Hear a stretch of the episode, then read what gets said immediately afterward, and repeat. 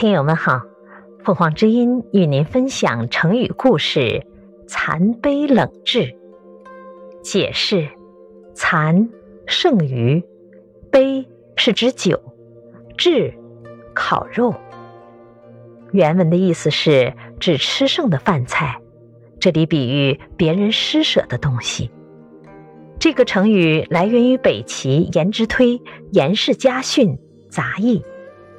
不可令有称誉，见义勋贵，处之下作，以取残杯冷炙之辱。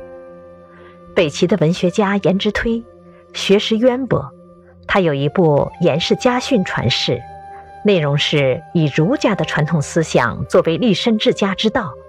这部著作对后世不少学者为人处事也有很大的影响。《颜氏家训》中有一处告诫说：“不能因为有点称赞，你就去受权贵驱使，处在低下的座位上，受权贵的施舍之辱。”唐朝的大诗人杜甫，有一段时间就被迫在颜之推提到过的这种悲心的处境里生活。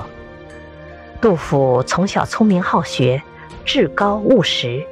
但一直没有遇到施展才华的机会，直到三十五岁那年，早已胜负失明的他，才踏上通往京都长安的大道。考试结束后，杜甫觉得文章写得得心应手，但他哪里知道，主持这次考试的大臣李林甫根本不想选用贤才，而对有才能、有胆识的人。一概采取排斥的态度。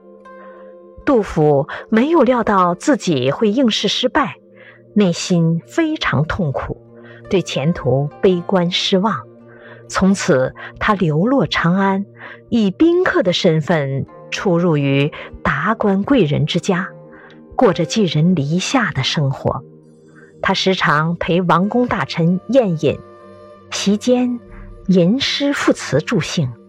这样做，一方面是为了维持生计，一方面也是希望得到权贵们的推荐，求得一官半职。感谢收听，欢迎订阅。